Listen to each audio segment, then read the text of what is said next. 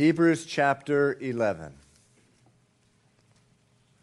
verse thirty, it says this. It says, by faith, the walls of Jericho fell down after they were encircled for seven days. By faith, the harlot Rahab did not perish with those who did not believe when she had received the spies with peace. And what more shall I say? For the time would fail me to tell of Gideon and Barak and Samson and Jephthah, also of David and Samuel and the prophets, who through faith subdued kingdoms, worked righteousness, obtained promises, stopped the mouths of lions, quenched the violence of fire, escaped the edge of the sword, out of weakness were made strong, became valiant in battle, turned to flight the armies of the aliens, women received their dead, raised to life again. Others were tortured, not accepting deliverance that they might obtain a better resurrection. Still others had trials of mockings and scourgings, yes, and of chains and imprisonment. They were stoned, they were sawn in two, were tempted, were slain with a sword. They were wandered about in sheepskins and goat skins, being destitute, afflicted, tormented, of whom the world was not worthy. They wandered in deserts and mountains, in dens and caves of the earth.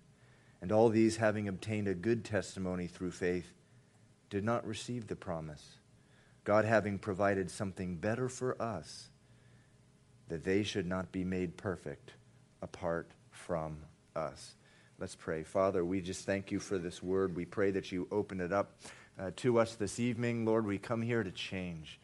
And we believe what your word says, that th- by and through your word and the power of the Holy Spirit at work in us, we change, Lord, even as we uh, hear from you and allow the word to do its perfect work in our lives. It's in Jesus' name I pray.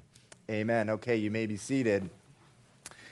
So Hebrews chapter eleven, verse six, it's, it's sort of the pivotal verse of this chapter. Without faith, it's impossible to please God. We want to know as much as there is to know about faith, because we want to please God. And so now the world throws around terms like faith and faith in God uh, to the point that there's very real, little understanding of what faith really is. There's all kinds of misconceptions about faith. For example, many people believe that we're born with faith, that we're born with faith. We come out of our mother's wombs with faith in God. But the Bible teaches no such thing. The Bible teaches quite the opposite. Colossians one twenty-one says this, that uh, when we were born, when you were born, uh, you were separated from God. You were an enemy of God in your mind. It uses that word enemy. And you may say, well, enemy, that doesn't describe me. God has always been my friend. I've always been a friend of God for as long as I remember. Well, when Colossians says that you were born an enemy of God, actually it says enemy of God in your mind or in your life, it's not suggesting that, you know, you were putting posters up in your room of God and throwing rocks at them or something like that. That's not what it's talking about. But it means that by your life and by the choices you made, you lived as an enemy. God's word, for example, says to tell the truth, but you lied. God's word says not to steal, but you stole. God's word says not to covet, not to long for what is not yours. And you, you, we, me, I, all of us spend a lot of time longing for what we did not have, coveting. So we like to think that we grew up as friends of God. That sounds warm and fuzzy, but it's just not true. In the dictionary, one of the definitions of enemy is opposing the interests of another, opposing the interests of another, an enemy. God has an interest. He's got a design for your life. But prior to Jesus Christ, you lived in opposition to it. That's what the Bible says. And so prior to Christ, a man, a woman lives with self on the throne rather than God on the throne, opposing the interest of the Lord. So, faith, we're not born with it. However, here's the good news, that we are born with a longing for it. We're born for a longing for a relationship based on faith.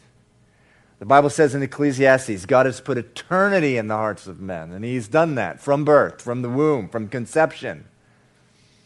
From conception, you're born with a longing for a relationship with the Lord. It's based on faith, and the good news is that God gives it freely. Turn with me to Ephesians chapter two. Ephesians chapter two, that's about Oh, fifty pages to the left of Hebrews chapter eleven. Hebrews, uh, rather, he, uh, Ephesians chapter two, verse one. It says this, "And you he made alive, who were dead in trespasses and sins, in which you once walked according to the course of this world, according to the prince of the power of the air, the spirit who now works in the sons of disobedience, among whom also we all," underline that word all, "all once conducted ourselves in the lusts of our flesh, fulfilling the desires of the flesh and of the mind, and were by nature children of wrath, just as the others. But God, who is rich in mercy, because of his great love with which he loved us, even when we were dead in trespasses, made us alive together with Christ.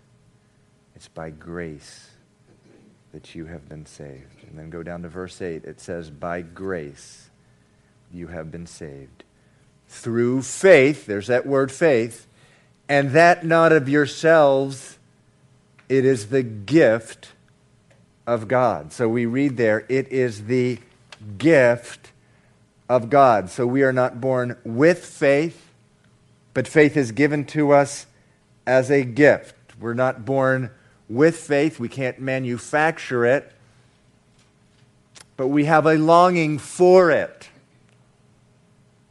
And so God replaces the spirit of disobedience, which was in us, and he replaces it with faith in him. And that faith saves us. It saves you. It saves you from hell. It saves you from misery and sorrow and a torment in this life and in the life to come. It, it saves you from that. That's what faith does. Saving faith. Now, many people wrongly believe, remember we're talking about misconceptions about faith starting off this morning, they wrongly believe that the story of faith ends there with salvation when they accept Jesus in their heart through faith. That it ends with It begins and ends right there, but not so. In fact, that's only the starting line of faith. God has a glorious race for you to run, and it is a race run by faith. God gives us a faith not only to save us, but also to do a work in and through us to glorify him. And that's why we are studying Hebrews chapter eleven. It's all about faith, this chapter. And so back with me, please, in Hebrews chapter eleven. Now, we read in the beginning of this chapter, this chapter about men and women who God put on a race of faith, which he puts you on as well after he saves you, and they're here for our example. We read at the beginning of the chapter of Abra- about Abraham. He's the father of faith, he's called. In verse eight, it says, "He went out not knowing where he was going." And uh, that's often the case with faith. God is calling us to do something or be someone, and we don't have the slightest idea of how he's going to uh, do this thing that he's called us to. And so we also read about uh, Moses, who by faith delivered Israel. Verse twenty-nine uh, says that, it t- speaks of the parting of the Red Sea, uh, that event, the parting of the Red Sea, almost synonymous with faith in God. We read in verse thirty about Jericho, walls surrounding Jericho, fifty feet high, um, twenty feet thick. The first thing the children of Israel encountered when they came into the promised land. And the Lord said, take it. And they're like, how, how, Lord, how are we supposed to take this? And he said, march around it seven times and shout. And they said, what? But that by faith they did it. And in verse thirty it says, they, the walls of Jericho fell down after they were encircled for seven days. And then in verses thirty-one and thirty-two, where we were a couple weeks ago, it speaks of Rahab, Gideon, Barak, Samson, Jephthah, David, Samuel. And then it says in verse thirty-three, it says, who through faith subdued kingdoms. They conquered entire kingdoms that were coming against them. By faith in God, the kingdoms were defeated. Faith has a way of shaking up the heavens. And, and, and, and the power of God just pouring out because of faith, pouring out in and around us. Verse thirty-three again, it says, through faith, they subdued kingdoms and they worked righteousness. They worked righteousness, meaning, listen, in the face of unfathomable evil, they took a stand for righteousness. And what happened? Lo and behold, righteousness prevailed. And we have seen this throughout our study in the Old Testament uh, on Sunday nights, periods of history in, in, in the nation of Israel where there was such a cloud of evil throughout the land. It was so utterly pervasive. The thought of trying to come against it uh, just seemed utterly ridiculous. Why even try? Why even try to take a stand for righteousness? The best thing to do is hide. But they did try. They did, by faith.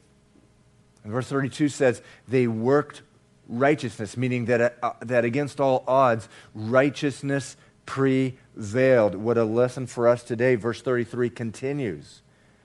It says, they obtained promises. They stopped the mouths of lions.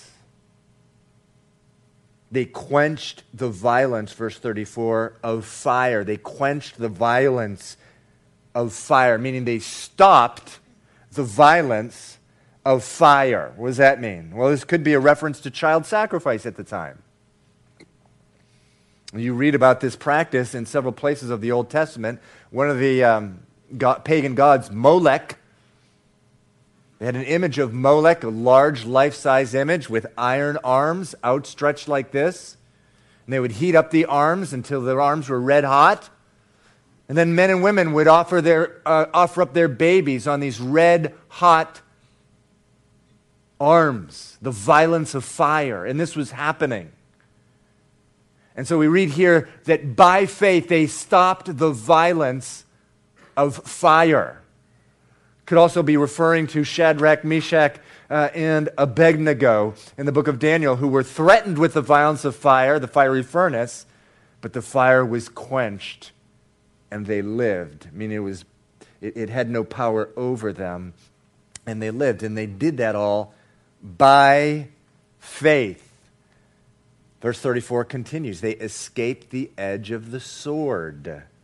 They escaped the edge of the sword. Out of weakness, they were made strong. They became valiant in battle. They turned to flight the armies of aliens, meaning the armies of enemy nations, enemy armies. By faith, they came against them, sometimes with the odds that were just literally absurd. We talked about this a couple of weeks ago in the book of Judges, Judges chapter seven. Gideon led an army of three hundred men against one hundred twenty thousand Midianites. And I love reading uh, the declarations and the proclamations of faith that were made immediately prior to going out um, against these, these enemy armies. Oh, the faith that was required to, to rise up uh, against an army that vastly outnumbered them. And, and you know, you, we should keep in mind, by the way, in ancient times, you lose a, you lose a battle.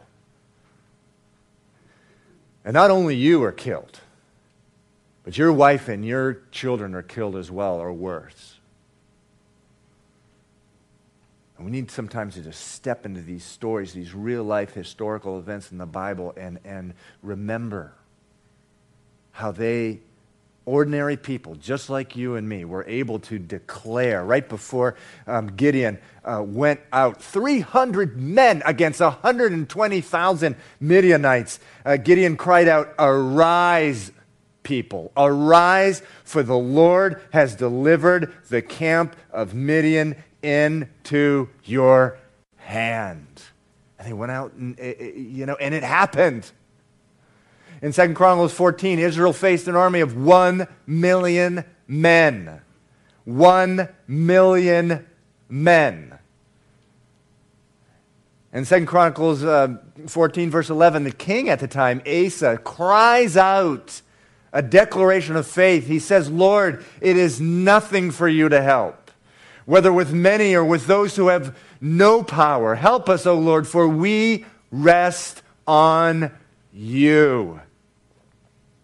And in your name we go out against this multitude, O Lord. You are our God. Do not let man prevail against you." In Second Chronicles twenty, King Jehoshaphat faced a similar uh, uh, thing, a great multitude. He and all Israel with him cried out to God. It says, "O God, we have no power against this multitude that has come up against us, nor do we know what to do, but our eyes are on you." A declaration of faith. In uh, chapter thirty-two of Second Chronicles, Sennacherib, king of Assyria, surrounded Jerusalem with hundreds of thousands of soldiers. The Assyrian army had just wiped out every other city and nation in the known world. Slaughtered them. Now they're surrounding uh, Jerusalem after steamrolling everything and everybody in their path. And in Second Chronicles, they surround Jerusalem and they're mocking them and their king, King Hezekiah. And the children of Israel are on top of the wall that surrounded Jerusalem looking at these, uh, these enemies. And, and the king, Sennacherib, cries out to them and he says, he says to the people on the walls, because he wanted them to surrender, he said, "Listen, you people of Israel, were the gods of the nations we just defeated in any way able to deliver their lands out of my hand? Do not let your king, King Hezekiah, deceive you or persuade you like this. And do not believe him, for no God or any nation has been able to deliver a people out of my hand. How much less will your God, will your God deliver you out of mine?" And upon hearing this, Hezekiah went into the temple and he bowed down to the Lord, and actually records this in Isaiah chapter thirty-seven. Hezekiah cries out, "Truly, Lord, the king of Assyria has laid waste to all nations. They have cast their gods into the fire, for they were not gods, but the work of men's hands, wood and stone. Now therefore, O Lord our God, save us from his hand, that all the kingdoms of the earth may know that you are the Lord and you alone." And I got to tell you, when I hear prayers like that, they just fire me up. They just fire me up. I mean, I want to go out into battle. El Shaddai, Almighty God, his power being released by uh, uh, declarations of, of faith. And so much, you know, the, the power of God so unleashed, by the way, that, that many times uh, all a man or woman had to do was sit back and watch the salvation of the Lord. And the declaration of David when he came against Goliath in First Samuel seventeen. He, what did he declare uh, to Goliath when the rest of the nation of Israel was just cowering and hiding and ashamed? He just went out right in front of Goliath and yelled out at him, "You come against me with sword and spear. I come against you in the name of the Lord of hosts, the God of the armies of Israel, whom you have defied." Wow, I just love that. And so many of these times, by the way, literally, literally, the people of Israel did nothing. And, and that's what, you know, the case with Gideon, Asa, and Jehoshaphat, and, and Hezekiah. They did nothing. All of a sudden, after their prayer of faith, the enemies of God turned against each other, or there was some natural calamity, or, or, or whatever, and they were utterly destroyed. Now, in the case of David, yeah, he threw a rock, but let me tell you something. After making that declaration of faith, he could have thrown that rock blindfolded and backhanded. You know, that thing was going to Goliath's forehead. You know, nothing was stopping that rock from going right on that guy's forehead. Uh, but that's, you know, this is what faith does. It opens up the heavens, and the power and the glory of God is unleashed. And that's why the life with God is just, a, a, a, in many respects, is just an exciting adventure.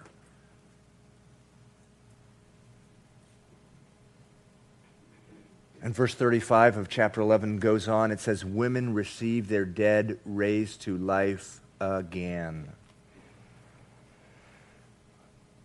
This is probably referring to the story in First Kings seventeen, where Elijah raises the son of the widow of Zarephath after crying out to God by faith. Or it may refer to Elisha raising the Shunammite's son from the dead in Second Kings chapter four, tremendous deliverances by faith.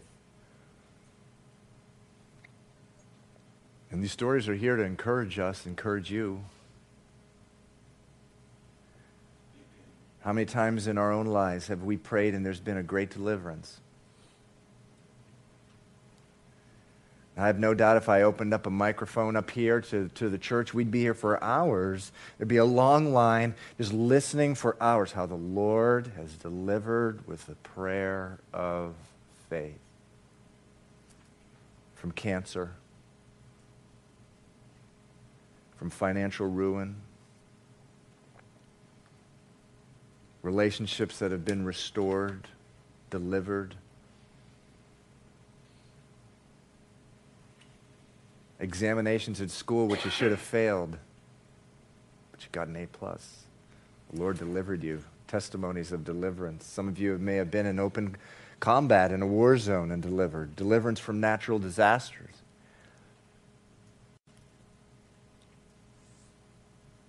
My mother's here with me this morning. Want to raise your hand, Mom? It's my mom. Say hi to Mom. Hi, Mom. I remember about eighteen years ago, she was living in South Florida, uh, and Hurricane Andrew was headed right for her. She was living in Pompano Beach, and she called me up, and she goes, what am I going to do? Hurricane Andrew is coming right at me. Level four hurricane. Unbelievably destructive. Well, I didn't want her to be alone, so I said, well, why don't you head down to Stephanie's parents' house, who was about an hour and a half south in Homestead. So she... Uh, She took off and she went down there. What happened? The hurricane changed course and headed directly towards her. Does anyone need counseling? I'm available after the service. I give really solid counseling.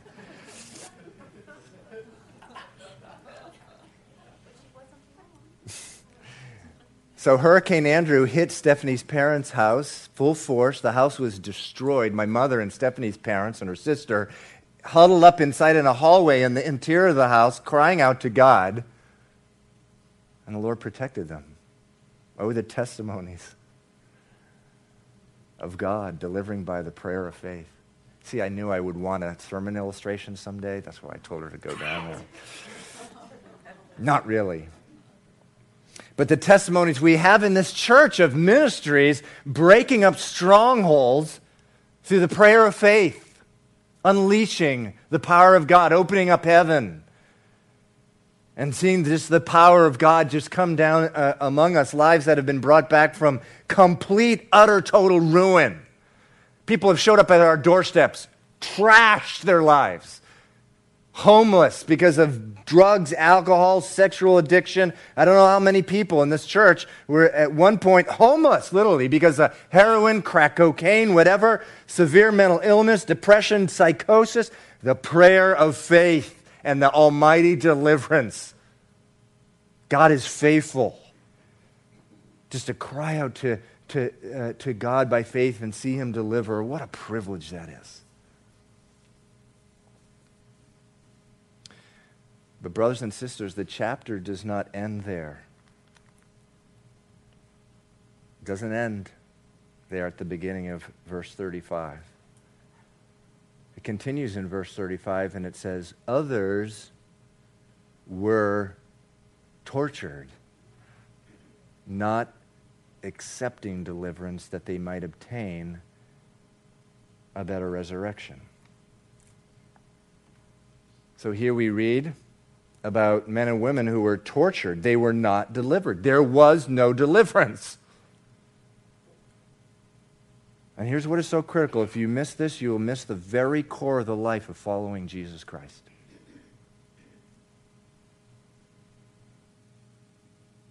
The same faith that was being exercised by men and women of God in verses thirty-three and uh, through thirty-four is the very same faith that was being exercised in verses thirty-six through thirty-seven, where there is no deliverance. God chose no deliverance. It says in verse thirty-six, it says here, still others. Now that word other, it is the Greek word heteros. It means something of a different kind. Heteros.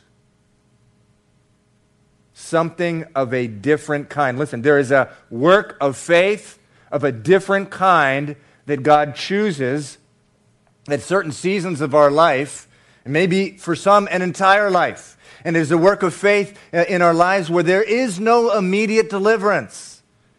There may, in some cases, not at all, no deliverance. And again, listen, the same faith that is required when God chooses to use you to part the Red Sea is there for you to exercise when God doesn't want to part the Red Sea.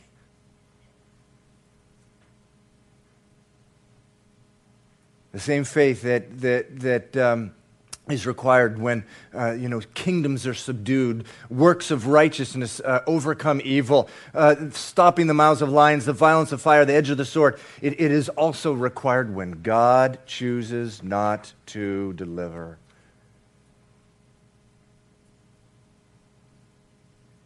Again, Hebrews eleven thirty-six, still others had trials of mockings. Trials of mockings. Listen, you may not have to deal with the mouth of a lion or a fiery furnace or an army of a million soldiers. But if you're living in the United States of America, you will be, you will suffer rather the trial of mockings. You'll be mocked for your belief in Christ. And there may be no deliverance at all from it.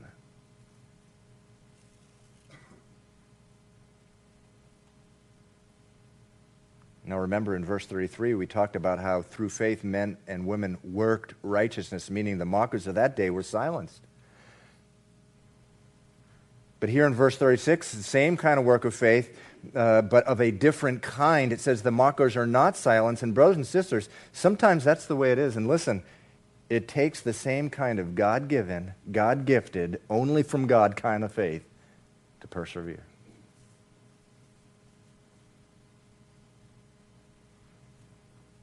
Verse thirty-six continues. Still others had the trial of mockings and scourgings, yes, and of chains and imprisonments. No deliverance. Verse thirty-seven says, they were stoned. They were sawn in two. According to tradition, the prophet Isaiah was sawn in two with a wooden saw, as if an iron saw is hard enough, not, not bad enough, a wooden saw. No deliverance. They were tempted. They were slain with the sword. Verse thirty-seven continues. Now, the Apostle Peter and the Apostle James were both imprisoned at about the same time. One was delivered, lived another thirty years by faith. The other was what? Who's slain by the sword. Both were works of faith.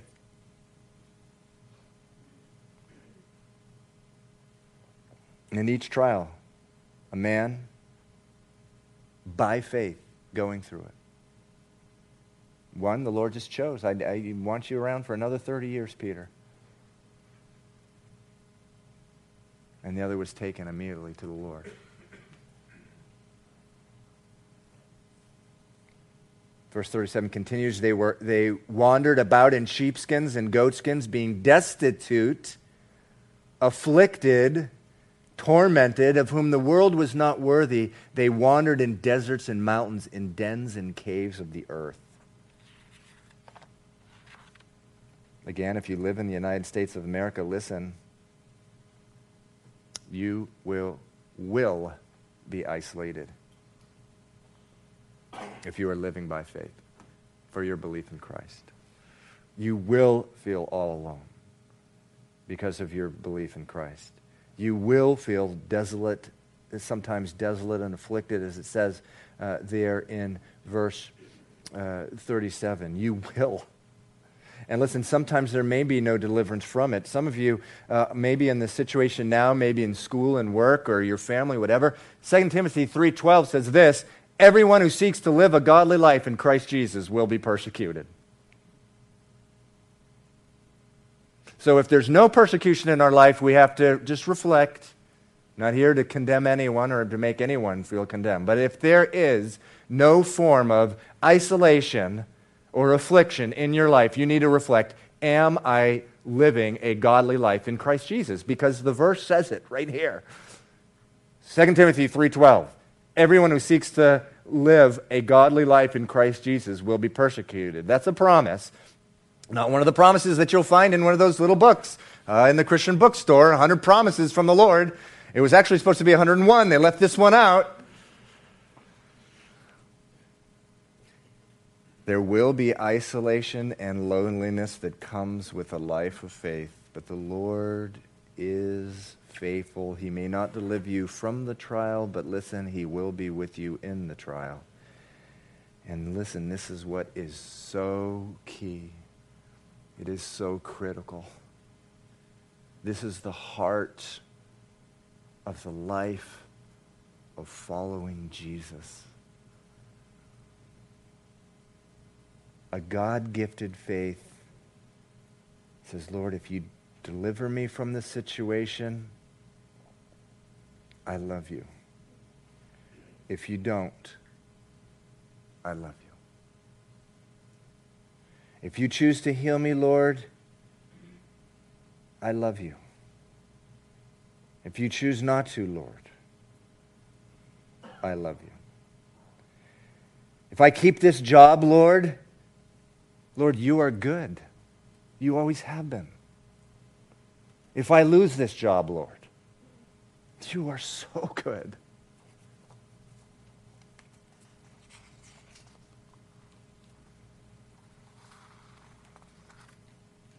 You're everything to me, Lord.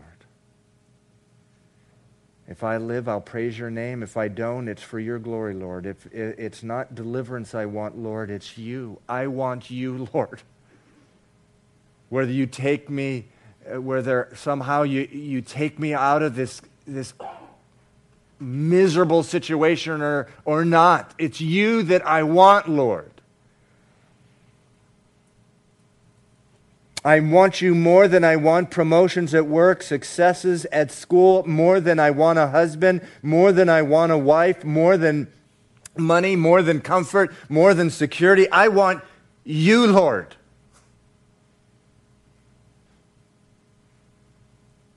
One of the most glorious verses in the entire Bible, the book of Job, Job thirteen fifteen. Though he slay me, yet I will trust him. Though he slay me. Job thirteen fifteen, I will trust him. Cut that one out and put it over your doorpost. Because it's the very heart of the life with Jesus. And here's what's so amazing to me. It's with this that Hebrews chapter eleven finishes and climaxes. The very climax of one of the most famous chapters of the Bible. This is what it's about. Faith and suffering. Faith in suffering. Faith in suffering. You know, you got to wonder why. Why, why does what this, you know, other than First Corinthians chapter thirteen, the, the love chapter, why is it that this chapter, the faith chapter, probably the second most famous chapter in the Bible, why does it, it climax, why does it end with this, faith in suffering? It's because I believe the witness of a man or woman who follows Jesus, who by faith endures suffering, perseveres through a trial, loving God in a season of their life where there's great affliction, living through a season where there's seemingly no end, and there's seemingly no deliverance. I believe that that witness is infinitely more powerful, more fruitful than any other witness there is. Certainly, certainly greater than uh, the, the witness or a testimony of a life of faith where there's great deliverances. It's just much more powerful. And, and I, I think it's just because suffering is something that, that it's so much a part of this fallen world and people relate so much to it. And so when they see someone persevering through faith uh, uh, in, in, in suffering, it just has an enormous impact on their life.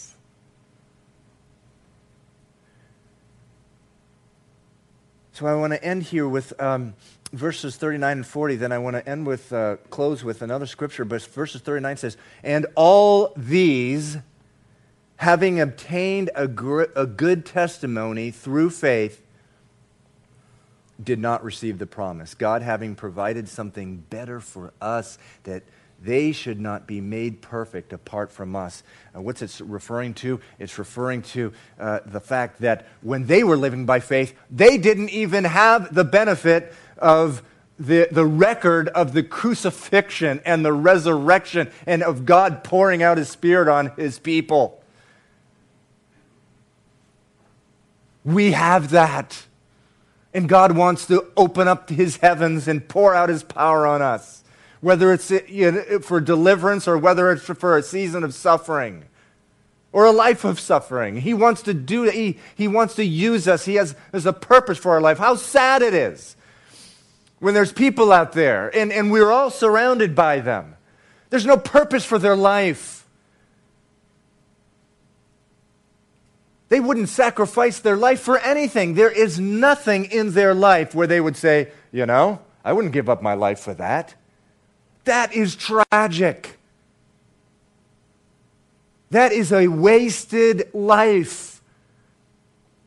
But we have Jesus Christ. We have something that is so precious, so infinitely glorious, so something so worth dying for and giving our life up for.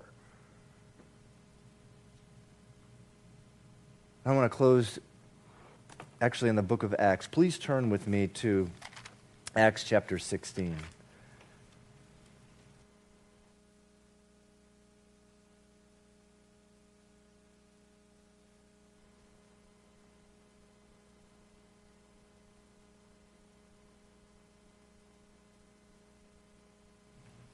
In Acts chapter sixteen, we find ourselves right in the middle of one of the events of the life of the Apostle Paul.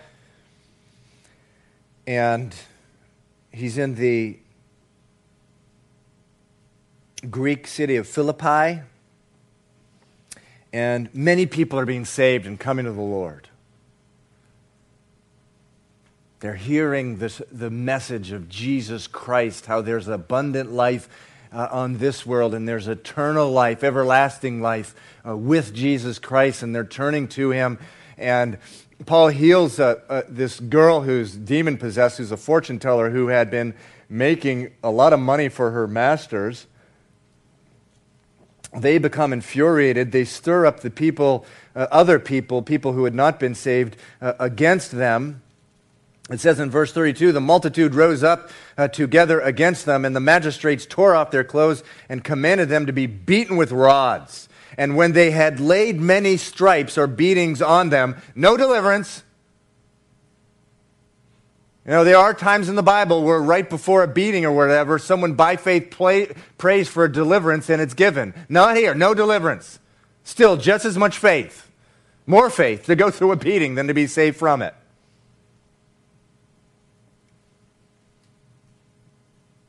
It says, when they had laid many stripes on them, they threw them into prison, commanding the jailer to keep them securely. Having received such a charge, he put them into the inner prison and fastened their feet in the stocks. So they're sitting in jail, Paul and Silas. It says at midnight, Paul and Silas were praying and singing hymns.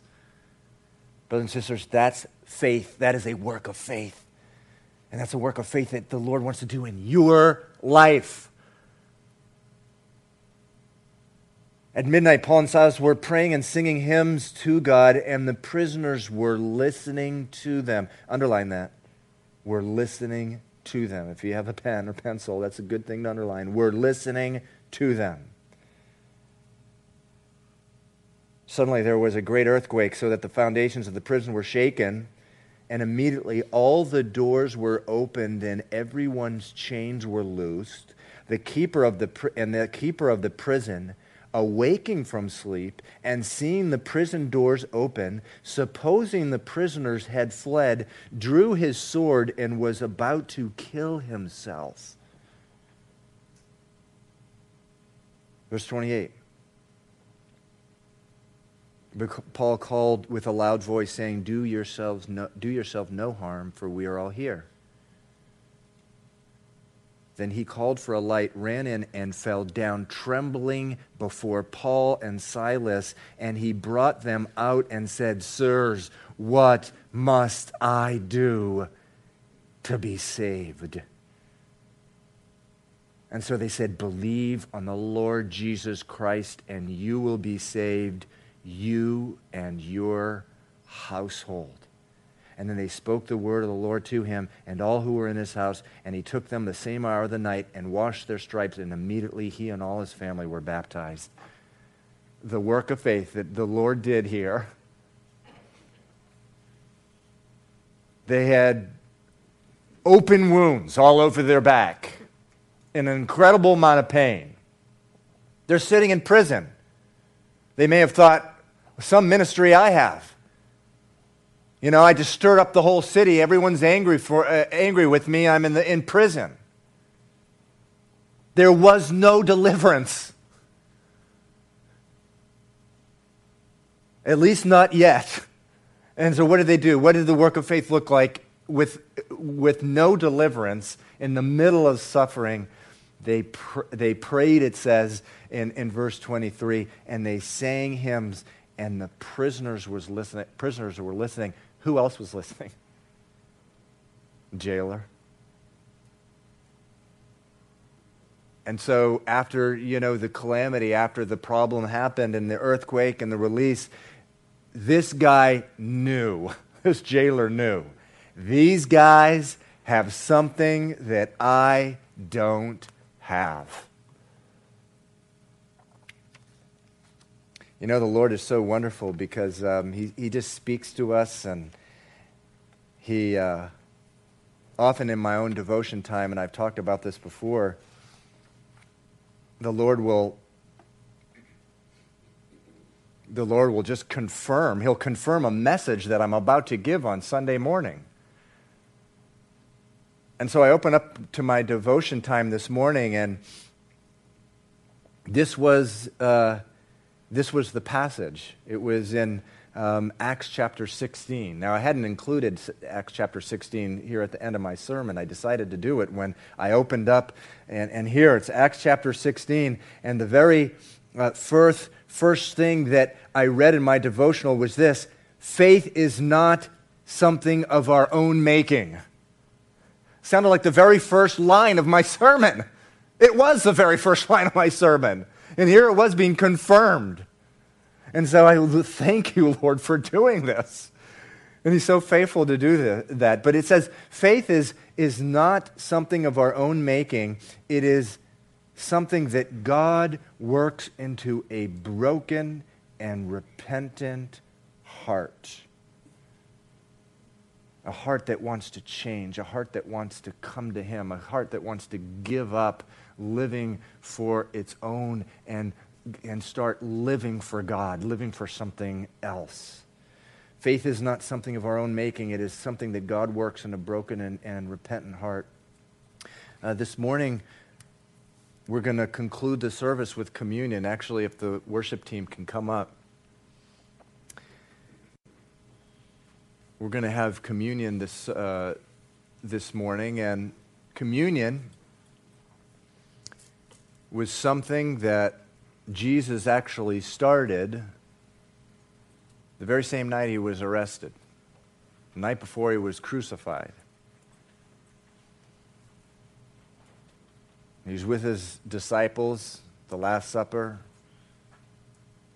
He said, take this bread and with it remember my broken body. Take this wine with it, remember the blood that is poured out. And when Jesus introduced communion, he did it for the body of Christ, meaning he did it for people who had given their life to him. Communion is not for everyone. It's not for everyone who just walks, happens to walk through the doors of a church. It's for people who have given their life to Christ. Maybe you are here this morning and you, like the jailer, you have never given your life to Jesus, but you there's a brokenness in you and God is working his faith in you and you want to. You want to give your life to Jesus. And who knows, maybe you, you know, you took communion as a child. You may have grown up in a church. I grew up in the church and had no idea what it meant to have a relationship with Jesus Christ. But God has done a work in you, and you, like the jailer, you're thinking, what can I do to be saved? What must I do to be saved? Well, the, we just read it. Believe in the Lord Jesus and you're saved. It's not about your good works, not about a good life, not about hanging out in a church or a Sunday school or being going to First Communion growing up, none of that. It's just simply believing in the Lord Jesus Christ, what he did for you on the cross.